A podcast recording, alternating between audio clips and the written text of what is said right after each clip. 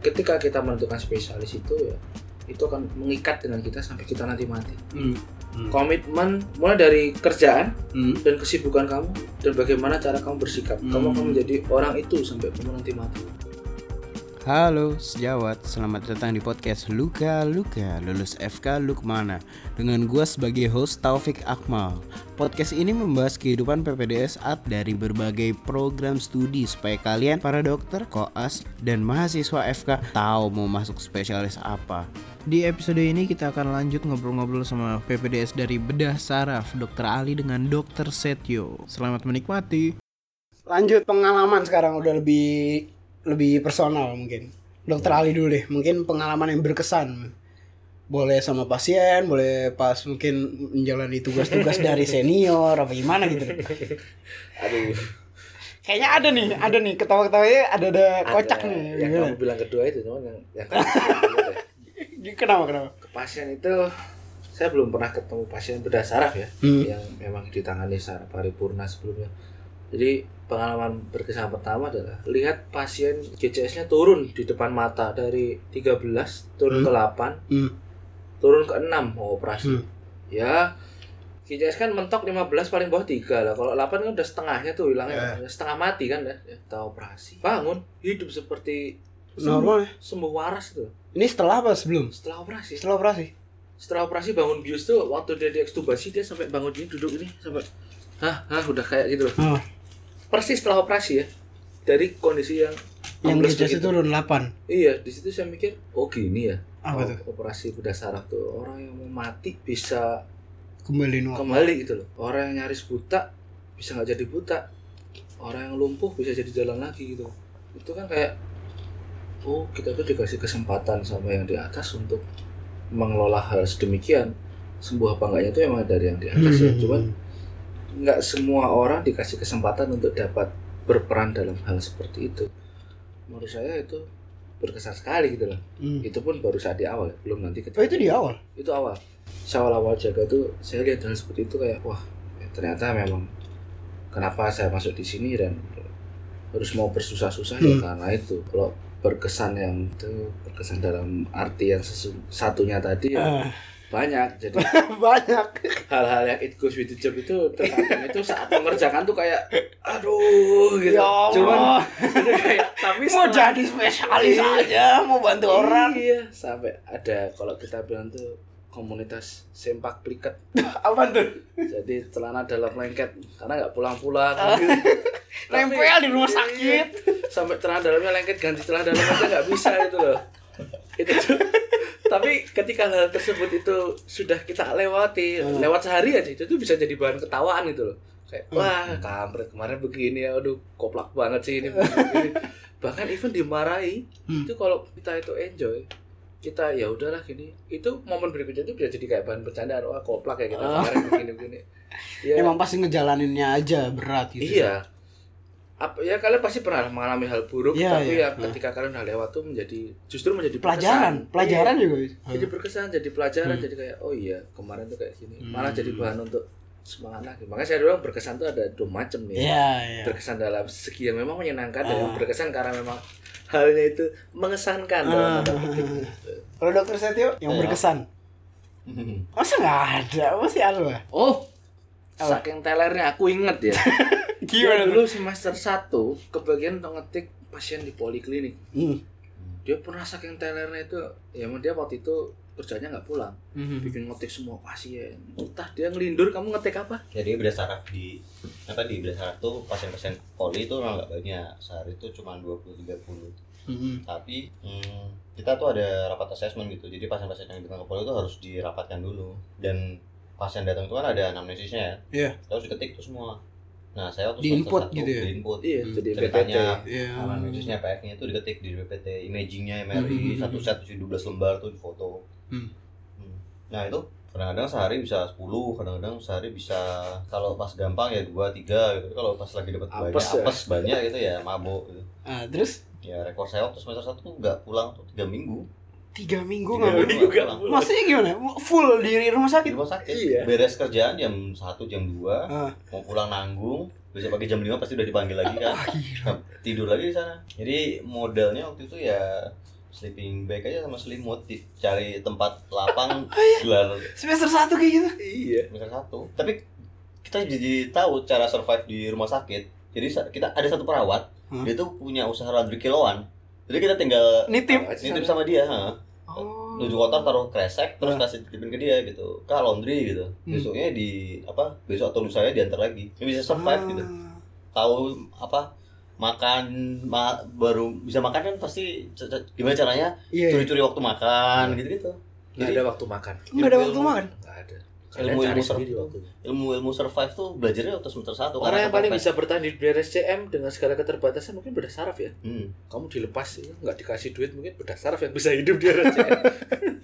Wah, yang itu loh, yang kamu ngetik. nah kan kan Gua- saking capeknya ya Ah. saking capeknya itu ngetik tuh udah ke mana-mana tuh sampai ngetik ada keluar Air kencing dari, dari puting. susu karena kalau pasien-pasien apa pasien tumor sela itu kan bisa ada gangguan, Galaktore. eh, Hmm, galakto- hmm. galaktore itu gangguan hormonnya kan Hmm. keluar air susu dari Putih puting Iya. gitu kan harus ditanya. Eh, terus ada pasien kalau spina bifida tuh sulit berkemih gitu Iya. kan.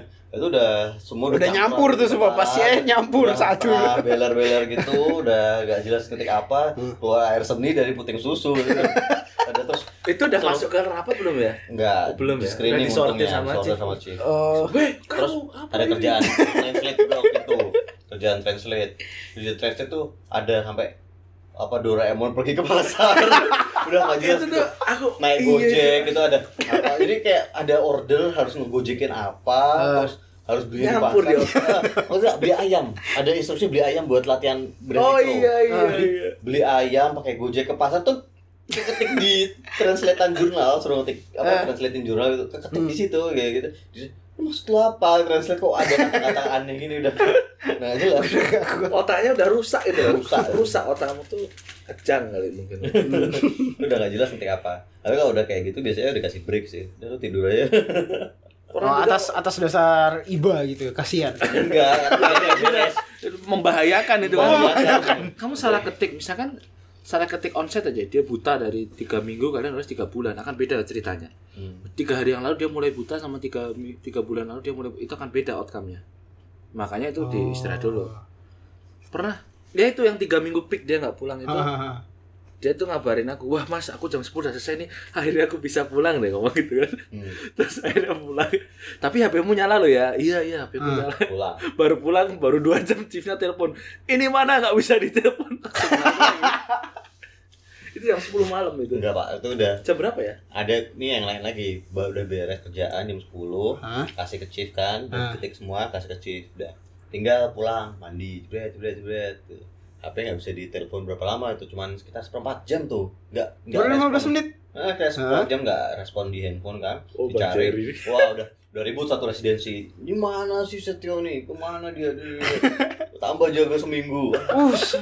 hukumannya tuh menarik Hukuman. ada tambah jaga Ah. ada nggak boleh jaga ah iya itu hukuman yang sangat menyiksa jadi berdasarkan ada dua hukuman Ah. kalau masih disayang kamu kayak tambah jaga tapi kalau udah nggak disayang udah nggak boleh jaga nggak Ya, boleh jaga gimana tuh? Coba kenapa yang disayang malah Saya tambah kasih jaga? tahu. Iya. kamu bertiga misalnya Hmm. bertiga Bisa angkatan. kalau dihukum tambah jaga temanmu dua kan repot nggak enggak. Hah? kalau kamu bertiga Ah. jaganya hari ini si A, si B, si C, Nah, besok digilir si aja A kan? digilir. Ya, Nah, digilir. Nah, ketika kamu tambah jaga ya si B, si C enggak Sama aja. ha. Mal- Tapi malah happy dia Malah happy. Berkurang Nah, ya. tambahan Kalau Ah, berjaganya berdua iya, ya, iya. bagi dua hari ini kerjaannya. Kalau kamu misalkan yang satu dibebas jaga kan, oh kamu saya hukum nggak boleh jaga. Iya. Itu sama kayak nyiksa temennya. Temennya jadi jaganya kan harus Ah, harus gantiin nambah, semua dulu. gitu kan. Iya. hukumannya nggak cuma sekedar Itu capek badan Iya. tapi secara sosial juga jadi Iya. sosial, temennya Oh, jadi hukuman gara-gara sosial Kamu kita jadi capek itu jadi kayak untuk Jadi beban moral gitu ya. DVD at temporal Iya, iya, Iya, kan pelajaran SMP SD-nya masuk sekali itu Hmm. DVD at Impera. jadi kan kalau cuma masalah kita capek ya udah urusannya ke diri sendiri Iya, kan iya. orang lain nggak ada yang terganggu Iya. tapi kalau hukuman nggak boleh jaga waduh Itu udah Itu nyambung sama orang lain. sistemik sistemik bisa dimusuhi bisa dimusuhi. Eh. ya iyalah, kamu at- aturan bisa ya gua istirahat harusnya, nah, besoknya. gua harusnya jaga sebulan 8 kali gara-gara kata orang yang nggak ada jadi 14. 14 kan Jadi berapa itu kan kayak Enggak, kalau misalnya sebulan 30 nih Ah. bagi tiga empat orang Iya. berapa? 7 kali 8 kali kan? Iya. Satu orang nggak ada, jadi 10 kali. Hmm. Ya kita tendang-tendang tuh orang itu udah kayak ah, apaan sih gitu loh Nggak, pasti ya. pernah lah, pasti pernah sebelumnya. pernah Ya, terus gimana? ya udah gimana lagi Ya. ya. dijalani aja Ya, itu pentingnya komunikasi. Dulu waktu semester satu kan oh iya semester satu dia dibebas tugas dibebas jaga kan. Oh, iya. karena itu kan, tergantung chief sih prerogatif chiefnya Mm-mm. Dia bilang, ah lu jaga ketika lu jadi nggak beres, udah nggak usah jaga. Nah udah, temen yang lain backup kan. Hmm. Oh. Tapi tergantung. tapi kan dia juga nggak pulang gitu loh Maksudnya? lah ngerjakan itu kan sampai malam kadang sampai pagi yang dia bilang tadi Ya kenapa nggak pulang? Kan dia bebas jaga kan? lah bebas jaga tapi kerjaan selesai itu jam berapa? selesai kerjaan jam 1 jam 2 jam 5 masuk lagi ngapain pulang Oh. Dan juga tergantung gimana hubungan sama teman seangkatan. Kalau Hmm. waktu kita yang nggak baik sama teman-teman seangkatan, Hmm. ya jadi Dikucilkan. public enemy. Hmm. Makanya itu harus ada kompak Nah, itu juga tuh gimana bergaining sama teman-teman. Dokter ya, dokter Ali itu seangkatan berempat itu yang waktu Berempat. itu. Ka, dokter Hakam, dokter. Aka. empat itu unik semua Hmm. semua punya perannya sendiri-sendiri dan cara menyelesaikan masalah beda-beda. iya jadi menurut saya itu paket lengkap gitu loh ada yang seperti ini dia Ah. bisa bekerja di sana ada yang Ah. sifatnya begini ada yang seperti ini jadi Hmm. menurut saya cukup ya Saling alhamdulillah melengkapi. dapat angkatan ya bukan berarti nggak pernah kesel ya sama Iya. orang-orang itu ya Pasti pasti, ada kesel sama Orang Maksudnya, 24 jam ketemu dengan terus. resource yang ada. Nah, research yang Masalah ada, selesai. masalah selesai. Oh, Oke. Oke. Kalau penghasilan balik lagi ke penghasilan tapi lebih. Penghasilan itu Perincinya. Raymond tadi ya. Jadi Nanti setelah lulus gitu.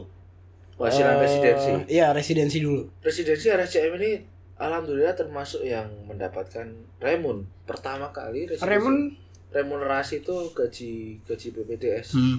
Bukan gaji BPDS ya, gaji ya. Hmm. Yang ber- dihitung berdasarkan poin. Nah, remunerasi itu dibagi residen junior Hmm.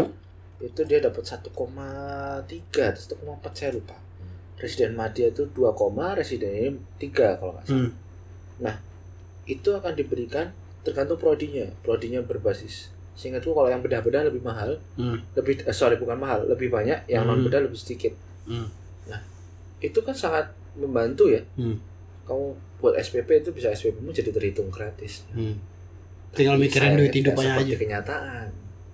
Oh, karena yang tadi itu yang iya, karena pembiayaan dari BPJS. Oh ya dari BPJS ketika memang klaimnya pending ya otomatis pembayaran kita juga pending. Iya, dokternya yang malah dipendingin. Iya, dokter dipendingin. Dari sini juga Obat tindakan nggak mungkin lah. nggak mungkin pending kan. Oh, Oke, oke, oke, oke. Dan memang kadang duitnya juga emang nggak ada gitu loh. Apa yang mau dibayarkan. Hmm. Tapi Ya ya, udah dengan berat hati dokter yang kena. mm-mm.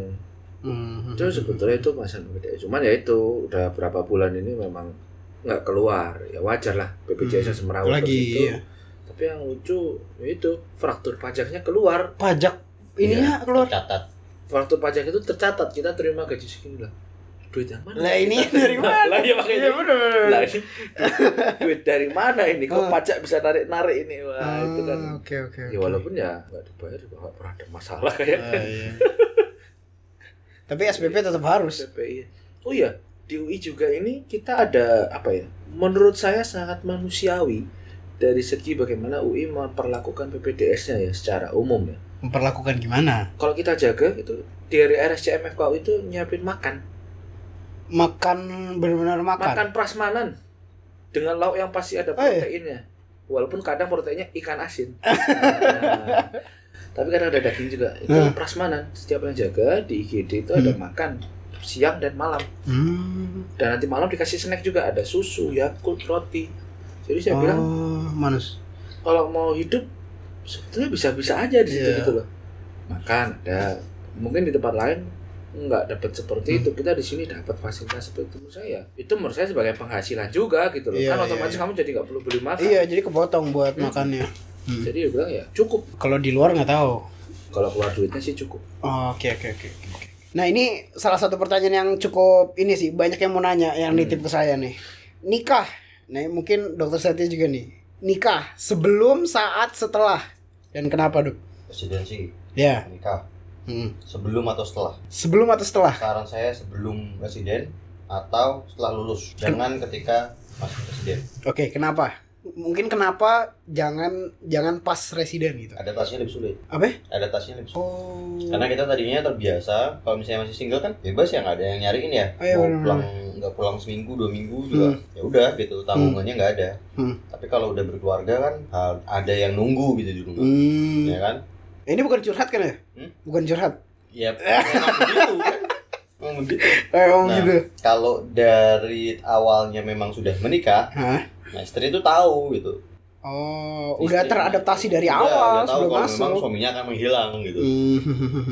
kalau dia belum nikah ya sudah gitu nggak ada tanggung jawab kalau Hmm. dia udah menikah di awal juga udah tahu bakal kayak gitu, gitu. Oh, karena jadi- berat-berat tuh ada di awal Oh, iya. tapi kalau di tengah-tengah menikah itu nanti buat residennya juga harus jadi adaptasi juga Lagi, heeh. Hmm, jadi tadi- Jadi workflow-nya hancur lagi. Maksudnya ada ya, tanggung jawab ada lagi. satu lagi yang harus dinegosiasikan tapi kan Oke. kita nggak bisa ngatur ya kapan kita ketemu jodohnya ya Iya. jadi ya Kak Fatur kok ketawa di belakang? pinter-pinter aja. Kalau dari perempuannya mungkin ini kan dari sudut pandang laki-lakinya tentunya. Hmm. Ya kalau dari perempuannya, Oh, kalau seorang. PPD, iya dari Hmm. seorang PPDS beda saraf tapi perempuan, apakah sama gitu? ya kalau istrinya siap gitu ya nggak masalah oh residen cewek maksudnya Iya sudut oh sudut cewek kalau maksudnya. residen cewek tuh di berdasarkan nggak ada sejarahnya ya yang waktu masuk itu single terus berubah status tuh nggak Ada ada, ada ada. eh siapa Mbak Nuya itu nikahnya waktu kapan? residen dia Nggak lupa aku. Mungkin ada. tapi saya nggak pernah jadi saksi hidup sih Ya kita nggak pernah menyaksikan. menyaksikan gitu Yang kita tahu sih nggak ada ya. iya masuk single Keluar single. keluarnya single gitu Hmm. Kalau sampai sekarang juga single. mungkin. Belum Eh, mungkin ya mungkin. Belum menikah sama. Oh, belum menikah, oke. tapi soalnya kalau residen berdasarkan cewek susah Nger apa ya? nyari pasangannya Hmm. Kamu bayangin ada cewek beda saraf. Hmm. Laki-lakinya harus apa yang mendekati gitu. iya siapa yang Waktu buat ketemu aja juga belum tentu gitu. ya? Pertama waktu, yang Ah. kedua bukannya gimana ya, tapi dari segi strata sosial. Ketika ada seorang misalkan banker, banker yang masih baru lulus, Hmm. mungkin se- sebaya dengan ahli bedah saraf itu. Dia lihat, wah ini istriku bedah saraf, mungkin dia bisa jiper loh secara sosial. Hmm. Oh. Mungkin sudut pandang itu, mungkin ya ini analisa saya. Iya. Bisa jiper kayak, uh, dan ini- sebagai perempuan juga gue bersaraf masa Ya, Nah, ah. Mungkin, lebih mungkin. ke pride-nya berarti. Iya, ya kan mungkin ya. Oh, saya juga nggak tahu sih kalau itu Nah, analisa-analisa kami yang Ya, awam asumsi ini. asumsi aja. Oke, target hidup selanjutnya dekat lulus dulu. lulus setelah spesialis mau jadi seorang mau lanjut Spesialis. jadi konsulen mungkin masuk spesialis lagi Kalau spesialis setelah ini ya pertama ya mengabdikan ilmu yang sudah diamanahkan dulu. Mm-hmm. Kan kita di sini ya wajib mengamanahkan ilmunya ya di mana tempat kita nanti eh, diamanahkan. PPDS ada internshipnya juga ya Kalau Iya, ada kita wajib kalau kita wajib kerja ada emang ya. Oh, LPDP Wacananya sih LPDP Wacananya. ada. Kalau dari Hmm. profilman dulu sama dokter ini wacananya sempat ada WKD. Kayak WKD WKDS itu sempat saya masuk sempat ada rame itu. PKDS tuh internshipnya PPDS gitu ya Mm-mm. Sempat Ah, ada oke, cuman oke. kok belakangan ini karena ada isu yang internal yang mati dulu. Oh ya eh, Itu kan sementaranya di- dibekukan dulu. hmm, Jadi wacana itu juga di saraf juga meredup dulu. Gitu. hmm, jadi langsung kerja bisa Langsung kerja di tempat kan untuk masuk saraf itu kalian harus punya tempat kembali. iya betul Ya tujuan atau kembali tempat gitu ya? kembali Hmm. yaitu ya ke, ke situ Hmm, oke oke oke oke menjalankan. jadi kalau dokter Ali Ya sih waktu masuk itu kan dapatnya itu saya rekomendasi dari Kepulauan Riau ya. Sampai saat saya belum ditentukan di tempat lain ya berarti bagus visi saya masih di situ. Oh, oke kenapa Riau dok apa Dapat- emang dapatnya di situ. situ dari internship Enggak, saya belum pernah ke sana sama sekali. terus dapat rekomendasi dari Riau nya gimana Iya, itu dia. Itu kan yang kita bilang tadi, visi itu apa yang kita alami itu akan sejalan dengan apa visi kita. Hmm. Jadi pasti dimudahkan sama yang di atas. Kamu visinya mau apa? Oh mau begini. Ya pasti ada aja jalannya. oh Saya kan kerja di Cipto dulu ya. Agak Hmm. susah juga kan kerja di Cipto terus mau lulus kembali ke mana ke Cipto ya nggak mungkin lah. Gimana ceritanya? Hmm. Saya juga dari bukan non UI itu tuh hal yang sangat tidak mungkin. Dan justru malah kalau saya tidak mencari itu menjadi sudut kelemahan. Saat saya nggak mungkin keterima juga tadi kan nggak mungkin terima juga. iya Makanya saya cari-cari. Nah, ada tipsnya di sini. Hmm. Waktu saya cari di websitenya Depkes ya, saya lupa iseng-iseng buka tuh ketemu Ah. yang kayak portalnya di Depkes yang kita bisa ngelihat semua data rumah sakit seluruh Indonesia. Hmm. Nggak tahu itu bocor atau gimana. Hmm. Harus login, cuman waktu itu nggak bisa log, nggak login. Eh. Saya masih ada kayaknya linknya. Hah? Itu dibuka bisa tahu nih rumah sakit tipe A itu apa aja, B apa aja, Hah? udah punya spesialis apa aja, Oh. nomor yang bisa dihubungi apa aja. Itu saya Oke, sort. Oke, oke, oke. Semua saya sort tipe B. Saya nggak mikir tipe A karena tipe A pasti udah ada. Iya. Nggak ada tipe A yang Dan belum bisa nyari juga dong. Nggak bisa nyari, Ah. dia bisa dengan mudah. Iya. B itu banyak dan masih kosong. Berdasarkan. Saya sort ya dapat B. Ada di Sumba, Sumbawa, ada Hmm. di Banjar, Hmm. ada di mana waktu itu Bengkulu masih kosong. Hmm, hmm, hmm. Terus Bangka tuh cuma ada satu. Saya juga lihat network saya. Ada yang udah lulus spesialis nggak di teman-teman saya. Oh itu datanya sebetulnya nggak nggak dipublikasikan itu? Saya nggak ngerti itu kenapa kok bisa diakses. Oh mungkin kebetulan gitu ya. Kebetulan mungkin ya. Hmm. Tapi sampai beberapa saat tuh masih ada. Nah dari situ saya sort Hmm. mana yang nggak ada spesialis bedah sarafnya. Saya cek populasinya Hmm. satu banding berapa. Kan tadi saya pernah ketemu dokter Anda dibilang satu banding 200 ribu. Iya. Nah itu saya pakai. Oh ini penduduknya ada sekian. Oh berarti ini Oh. memang butuh bedah saraf. Jadi lu dat- datang ke ininya ke tempatnya. Datang juga nggak sempat.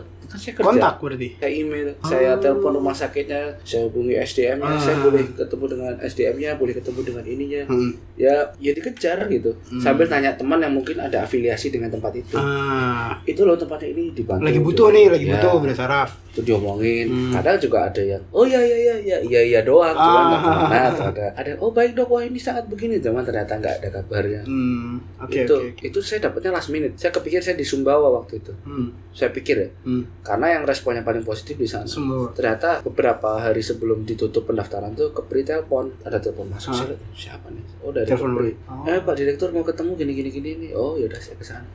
Ah, di sana ketemu direktur. Hah? dia tanya kamu siapa? Kok ke sini warga sini? Hah? bukan. Dia bilang oh nggak pernah kerja di sini? Enggak. Oh. Lah terus mau kembali ke sini? Iya. Kemarin itu ada Hmm. Dokter di wilayah sini mau daftar apa gitu nggak saya kasih tapi saya nggak tahu kenapa saya merasa harus ngasih kamu Buset. lah itu kan kayak bingung nih Ah, iya. kamu doa apa? Oh, saya bilang, wah saya sih mungkin doa saya kurang dan mungkin saya malah nggak berdoa waktu itu. Tapi saya saya yakin ibu saya berdoa walaupun doanya mungkin saya nggak tahu. apa. Hmm.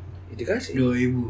Iya, dikasih. Jadi makanya saya bilang itu, visimu apa? Kalau kamu yakin, kamu iman, doamu pasti bikin kamu nyampe kok ke situ. Itu nyampe itu ajaib loh. Tinggal berapa hari nggak pernah kerja di sana. Hmm. Rumah sakitnya yang mana aja juga cuma lihat Hmm. dari Google. Oh bangunannya yang biru. Iya ke sana aja juga belum pernah. Iya, saya aja bingung. Pak, landing naik taksi ini Ah. mau ke mana Pak? Wah, saya nggak tahu mau ke rumah sakit. Rumah sakit yang mana? Waduh, saya juga nggak tahu Pak yang ini gambarnya sebenarnya. Oke jadi balik balik mengabdi ke yang Balik dia ke tempat Hmm. itu.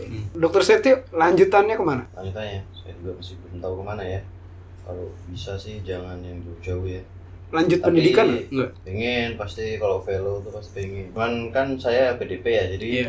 ini trik juga sih kalau Mhm. misalnya nanti kita wawancara kan pasti ditanya tuh balik ke mana gitu Ini wawancara LPDP. wawancara enggak wawancara Residen. Oh, residen. residensi. Hah? Nah, karena saya udah ada kontrak sama PDP waktu itu saya jawab sesuai kebutuhan PDP Hmm. jadi usahakan nanti jangan jawab nggak tahu gitu. jangan jawab nggak tahu jangan kayak nggak ada persiapan. Jadi kalau misalnya ditanya apa ya harus aja Hmm, balik lagi ke visi ya. Mm, jawab ke itu apa ada kontrak sama PDP gitu kan. Jadi itu nanti ke scoring penerimaan tinggi. itu kalau bisa di tempat kembali. Hmm, Oke. Kita lanjut ke udah mau terakhir nih. Lanjut ke isu di bedah saraf, isu yang lagi hangat. Gue baru baca kalau tentang deep brain stimulation itu, Dok. DBS. Iya, itu apa? Secara garis besar aja buat yang mungkin masih awam. brain pacemaker Brain pacemaker. jadi kalau misalnya pasien-pasien dengan gangguan gerakan movement disorder nah itu dia biasanya ada tremor atau gerakan involunter Parkinson. kontrol. Beda Saya, saya beda sama Parkinson ya. Jadi kayak gerakan involunter gitu jadi tangannya nggak bisa dikontrol. Dia Hmm, mau misalnya mengarahkan sendok ke mulut tuh jadi nggak bisa. Ya mirip-mirip lah sama Parkinson. Mhm. cuman dia primer memang dari sananya ada masalah gitu. Nah di, di sana itu dimasukkan pacemaker. Kalau pacemaker kan gunanya mereset eh, irama jantung. Hmm. ya kan nah ini gunanya untuk ngereset stimulus tadi yang acak-acakan motorik tadi jadi gerakannya jadi lebih smooth. Itu di UI di RCM udah ada sedang akan sedang akan. Oh ini emang masih baru banget ya di dunia bedah saraf ya. di brain stimulation itu adalah menurut saya itu suatu gate ya gerbang ke dalam bedah saraf yang lebih besar kita di situ baru ngomongin gerakan motorik yang kasar jadi yang Kasar jadi gerakan halus. motorik halusnya itu kan dia bermasalah Iya. meleset-meleset jadi rapi saya rasa nggak menutup kemungkinan juga untuk tadi kamu bilang schizofren Hmm. karena sama masalahnya adalah pada apa serotonin dan lain itu apa namanya kok aku jadi neurotransmitter nah neurotransmitter di situ ada masalah di situ ya diselesaikan dengan di brain stimulation bahkan Oh. mungkin pada pasien ke depannya mungkin pada pasien-pasien Hmm. dengan stroke yang dia nggak bisa gerak dengan bagus Tapi memang arahnya ke sana kok. Memang arahnya ke sana. Depresi. lumpuh depresi atau apa ya itu Hmm. Di direct di, diperbaiki di situnya jadi bener-bener saraf yang dikerjain Oh peluangnya terbuka besar banget. masih sangat luas di, itu masih di brain stimulation. masih masih gerbang yang kecil yang bisa kita lihat Hmm. itu bedah saraf tuh oh ya salah satu ya itu ilmu masih banyak yang bisa kelihatan Hmm. siapa tahu kamu orang lumpuh bisa bisa jalan Hmm. Oke. Gamma knife satu lagi. nah zaman ini mainan baru di RSCM jadi gamma knife itu adalah pembedahan bedah saraf tanpa pisau menggunakan radiasi pakai kobalt Jadi minimal inv- invasif, invasif, non invasif malah malah. nggak invasif dia bilang dia Oh, bukan minimal lagi, non. radiasi yang terfokus pada satu titik dengan presisi yang Oh milimeter radiasi. Hmm, Jadi prinsip-prinsipnya menggunakan prinsip prinsip Apa? radiasi eh, logika berpikirnya logika pembedahan, Hmm. tapi eksekusinya dengan sinar Radio. radiasi. Taktik jadi memang Oh. presisinya milik nah itu mungkin bisa merubah paradigma pembedahan sebelumnya Hmm. di mana kalau operasi tumor itu harus habis operasi begini tumor yang di dalam-dalam itu harus habis supaya kondisinya nggak kumat nggak Harus begini. diangkat semua gitu. Ah, sedangkan di bedah saraf itu ngangkat tumor itu bukan kayak ngangkat kutil gitu loh Iya.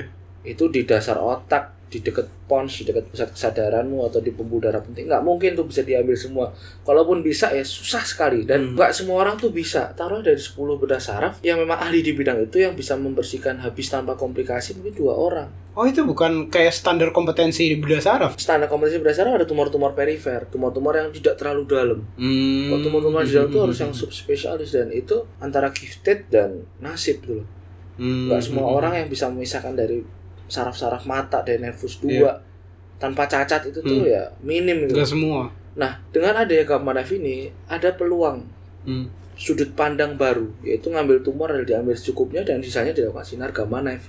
Hmm. Jadi mas efeknya kita kurangi dengan surgery, Hmm. kita PA, kita lihat tumor apa dan sisanya itu yang di tempat-tempat susah itu di gamma knife. Oh sisa-sisa buat yang kecil-kecil. Iya, sisa yang nempel di nervus 2 yang kalau dikletek malah mencederai nervus Oh, pakai gamma knife bisa. Bisa karena dia Tingkat presisi. presisinya tuh lebih dari milimeter dong berarti. kecil sekali Kecil. tingkat presisinya kecil sekali bahkan kalau untuk dekat nervus 2 mata itu kan saraf sensorik ya Hmm. dia itu sangat sangat sensitif sekali dengan radiasi dan apa dengan gamma knife itu bisa nggak kena gitu loh Hmm. jangan kalau kita pakai kamu kemarin ikut kadaver research Iya ya ada ikut ke. nervus 2 itu kalau ada tumor nempel kita cutik-cutik gini tuh bisa buta orang Oh.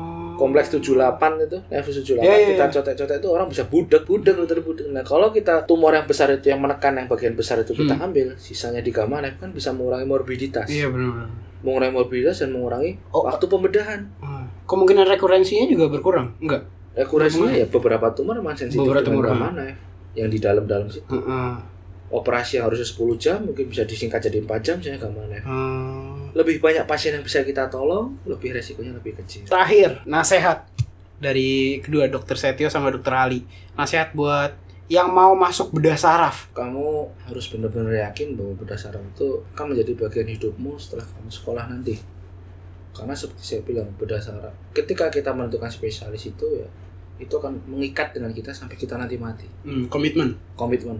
Hmm. komitmen mulai dari kerjaan Hmm. dan kesibukan kamu dan bagaimana cara kamu bersikap Hmm. kamu akan menjadi orang itu sampai kamu nanti mati di bawah sampai mati Hmm. yang harus disiapkan apa niatnya kedua usaha Niat, usahanya usaha. apa ya kalau kamu butuh networking ya carilah networking sekarang kalau kamu merasa wah saya ini bukan anak siapa-siapa nggak kenal ini Ya cari tahu. ya cari tahu jangan diem aja Oh, lalu tiba-tiba daftar dibuang kamu kamu nggak tahu apa-apa Iya. Dan Memang kamu harus berusaha berarti. Iya, harus punya visi. Hmm. Seperti saya bilang tadi, berdasarkan itu masih sangat luas. Hmm. Taruhlah visi, oh kamu ingin menjadi seorang ahli spine kah, atau ahli vaskular kah, atau Hmm. apa yang ingin menemukan apa, atau ingin melakukan apa. Ya pertahankanlah itu, karena itu menjadi vitaminmu di saat kamu harus mencari hal-hal lain. Oke. Tersetio untuk yang mau masuk bedah saraf. Enggak usah lah, apa. Ya, kali aja. pastikan Hmm. pastikan aja sih bener minat ke sana atau enggak gitu. terus eh, yang tadi saya bilang yang tadi yang sebelum saat sama setelah Visinya harus ada. iya Yang harus dipersiapkan ya. sebelum tuh yang riwayat kamu berarti Mhm. sekarang kamu persiapkan semuanya dari ya kalau masih sekolah ya dari sekolahnya Mhm.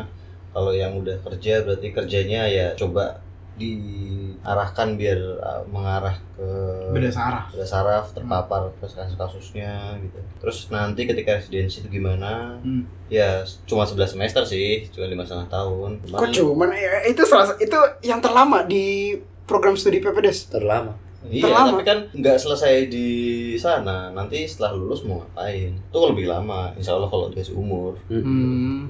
harus mati ya kalau itu tiga tiga itu bisa terjawab ya berarti cocok lah masuk dasar. Oke. Tapi kalau memang masih bingung, wah nanti residensi bakal gimana? Hmm. Berarti kan belum beres atau masa lalunya belum beres atau masa depannya belum jelas tuh Ya, ya sulit itu. Cari tahu lah. Iya, sementara ini. dicari tahu, digali sampai selalu ada jalan tiga komponen itu lengkap. Untuk mahasiswa dan dokter mahasiswa FK Hmm. dan dokter. yang nggak ter, apa terlepas ya mau masuk PPDS mana, nasehatnya apa? Sesama ini kan calon sejawat semua nih yang dengerin nih. Oke. Ya untuk yang memang sedang dalam proses mahasiswa ataupun dokter, bekali dirimu dengan apa yang kamu perlukan. Dalam artian kalau kamu perlu TOEFL bagus ya, belajarlah bahasa Inggris. Hmm. Kamu perlu pengalaman di perifer karena kamu merasa saat kamu mungkin di FK kamu itu eh, kurang dalam artian oh di FK saya kebebasan dalam megang pasiennya kurang jadi Hmm. harus saya butuh waktu lain dan tempat wahana lain untuk mengembangkan kemampuan saya Ya cari tahu. ya cari berangkatlah PTT berangkatlah ke tempat-tempat lain. Hmm. oh di tempat saya nggak pernah ketemu. Misalnya mau jadi kardiotorasik saya nggak pernah ketemu. Kardio- ya cari tempatnya. Hmm. nggak ada alasan. Dan kali dirimu dengan apa yang memang perlu. Dan kalau emang nggak perlu ya nggak Ya usah gitu. Loh dan cari keahlian lain terutama dalam bidang kamu mencari duit ya. Hmm. di Opsgin tuh diajari Ah. namanya Ventura. Oh betul. Jadi- pernah denger? Ventura itu saya lupa. Usaha.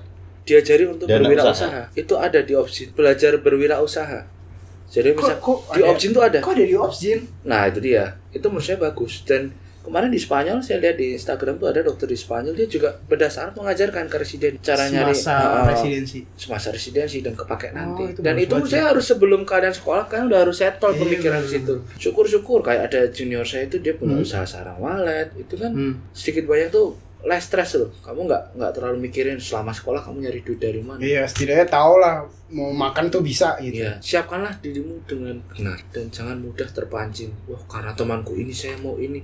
Jangan karena ego kayak dokter Ali tadi ego. ego kan. Ya, itu karena itu. Paling lama nih, Iya, 11 iya. semester. Nah, itu dia. Itu jadinya nanti ya ya masuk juga sih. Iya. Cuman ya Alhamdulillah Ya, ini alhamdulillah, selaras. Aras. Kalau enggak ya apes nanti. Hmm, Oke, Dokter Setio untuk mahasiswa FK, dokter, banyak yang masih belum tahu kapan harus kontak bedah saraf atau nggak mengenali itu sebenarnya pasien masalah bedah saraf Hmm. karena bedah saraf itu luas dari ujung kepala sampai ujung kaki. Keluhannya misalnya ada benjolan di kepala. Hmm. nah, itu ternyata tumor otak. Pandangan mata kabur. Hmm. ternyata tumor otak. Bicara velo ternyata tumor otak. Gangguan pendengaran. Tumor otak juga. Ya kan? Iya. susah menelan. Hmm. ternyata tumor juga. Jadi kalau bedah saraf yang paling kalau biasanya kan orang tahu bedah saraf tuh cuma EDH sama SDH tapi ternyata lebih mengaku ya. Iya, udah- EDH, SDH. iya eh, saraf pasti orang bilang EDH SDH udah gitu padahal Hmm, volume kasusnya itu sekarang luas. banyak setelah dieksplor terus nggak cuma orang dewasa anak kecil hidrosefalus tuh kan terus yang ada benjolan di punggung spina bifida Hmm. kamu kalau kamu urutin dari atas kepala sampai ujung kaki Hmm. itu bisa ada masalah bedah sarafnya jadi kita tuh Hmm. komunikasi sama bagian lain tuh cukup luas sama dokter penyakit dalam iya Hmm. sama bagian anak iya sama Hmm. neuro pasti sama THT iya. Sama radiologi juga. Hmm. tuh radiologi kan kadang-kadang ya kadang ngirim hasil bacaan tuh ya sesuai standar mereka. Padahal kita butuhnya ya hal yang lebih spesifik Hmm. gitu. Ten- tentang misalnya ini hubungan antara tumor dengan vaskulernya gimana gitu. Nah itu kita perlu diskusi sama bagian radiologinya. Bagian apa yang nggak ada sama bedah saraf sama BTKV Hmm. Ada torak. ada ah, enggak masukin itu VSN Oh, Fashion. nah itu Oh, fashion juga. Kita masuk Berdasarkan- taruh di atrial. masuk ke atrial kalau ada apa-apa kan hubungannya sama BTKV shunt dari kepala Ya. kalau VP kan ke perut itu ke atrium jantung Hmm.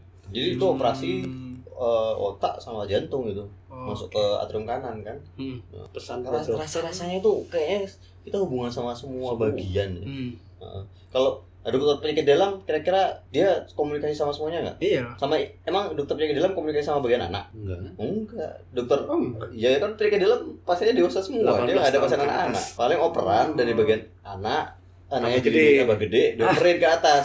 Tapi dia nggak ngerawat pasien yang sama. Tapi Oh, kalau kita oke, oke. beda saraf itu bisa, bisa pasien rubber rawat bersama sama THT, rawat bersama sama Hmm. IKA, rawat bersama sama penyakit dalam gitu. Yang nemu masalahnya mata karena keluarnya pandangan kabur. Oh. Nah, tapi ternyata masalahnya di otak. tumor. Nah, masalahnya misalnya dia eh, susah mendengar THT, ternyata tumor di dalam. Pasiennya tremor gitu, ternyata movement disorder, sulit menelan dari THT, ternyata masalahnya dari dasar Hmm. screening itu penting Iya, dari jadi- lain dan itu kadang-kadang mereka miss pasien susah pandangan kabur gitu you ditreat mata gitu mereka lupa di belakang mata tuh trigeminaneuralgia Otak giginya itu. dicabutin ah dokter gigi sampai Juga. habis gigi kira dicabutin giginya ini Ah. giginya lubang nih apa apa habis giginya trigeminaneuralgia ternyata trigonometri ya masalahnya di saraf kranial hmm. Oh. cabut sampai habis ompong ya nggak sembuh memang buat dokter-dokter yang udah lulus belajar lagi ya, karena selalu dipikirkan bahwa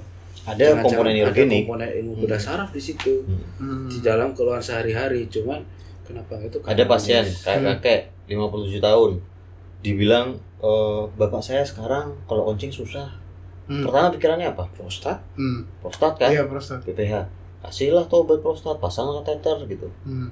Tapi ternyata setelah kateter dilepas minum obat prostat tadi prostat apa? Samsulozin apa? ah lupa tamsulosin atau apa itu Sutrin Iya, nah itu itu. Nah itu udah minum obat dari uronya udah kasih obat tapi ternyata nggak respon. Ternyata neurogenic bladder. Makanya benar. ternyata no- normal pressure hidrocephalus itu kan gangguan ternyata salah satu eh, simptomnya itu susah berkemih Hmm. gitu. Oh, meskipun itu satu pasien dari sekian banyak, tapi itu tetap ada gitu. iya ada selalu Pokoknya pikirkan kalau- itu dokter umum ada pasien kayak kakek datang 57 konsulnya ke mana uro kan ternyata masalahnya neurogenik Jadi ilmu DDX-nya juga harus kuat. ya Iya jadi digali nih. Oh Hmm. ternyata susah berkemihnya sama Parkinson gait sama tremor. Nah, itu Hmm. trias NPH normal pressure hidrocephalus. Pemeriksaannya bukan ke uroflowmetry, Uroflowmetry. CT scan. Hmm. itu dari teman-teman dokter yang sedang di luar screening yang tepat akan memberikan Diagnosis pelaksana yang- yang tepat iya. Kadang- yang tepat. Susah ngelihat. Bapaknya cuma bilang susah ngelihat, tapi ternyata setelah digali-gali bukan pandangan kabur, tapi Ada gangguan lapang pandang. Orang kira kakek-kakek datang gitu kan misalnya, wah ini glaukom nih, Hmm. Saya- ada gangguan lapang pandang ceplok-ceplok gitu. Ternyata enggak, ternyata menyempit gitu kayak tunneling. Bitemporal, hemi- hemirapsia Hmm. bitemporal. Nah itu maksudnya kan berdarah, biasanya tumor-tumor di kiasma. Hmm. Nah itu sering miss tuh, pasti di refernya ke mata, Mata. dulu. Mata baru ke diagnosis ternyata harus Baru ternyata ada salah. ada masalah di belakangnya. itu pentingnya untuk mengetahui bahwa harus ya rawa sedikit ya mungkin nggak tersosialisasi dengan baik cuman Iya. ya tanggung jawab moral kita juga untuk Edukasi. edukasi ke rekan-rekan sejawat bahwa ada kemungkinan masalah-masalah tadi juga masalah sehari-hari itu masalah. Ya, soalnya juga kalau misalnya balik ke pasien yang retensi urin misalnya, Hmm. kan nggak nggak golden standard ceknya CT scan kan? Betul. Memang. Ya. Tapi dengan pemeriksaan fisik sama anamnesis yang baik, itu sebenarnya bisa tereliminasi. Ya Oh, boleh dikonsulkan ke urologi. Kalau nanti Hmm. urologinya udah mentok, ternyata neurogenik, baru perlu sedikit Pikirkan. Oke deh. Ya akhirnya udah selesai semua. Ya terima kasih Dokter Ali, Dokter Ya, Setio sama-sama. udah mau datang membagikan ilmu pengalaman ke podcast ini. Terima kasih sudah mendengarkan podcast ini. Kalau lu ada kritik, saran, atau masukan, atau lu mau request program spesialis apa selanjutnya, silahkan langsung DM gue aja di Instagram @taufikakmal t a. Thank you.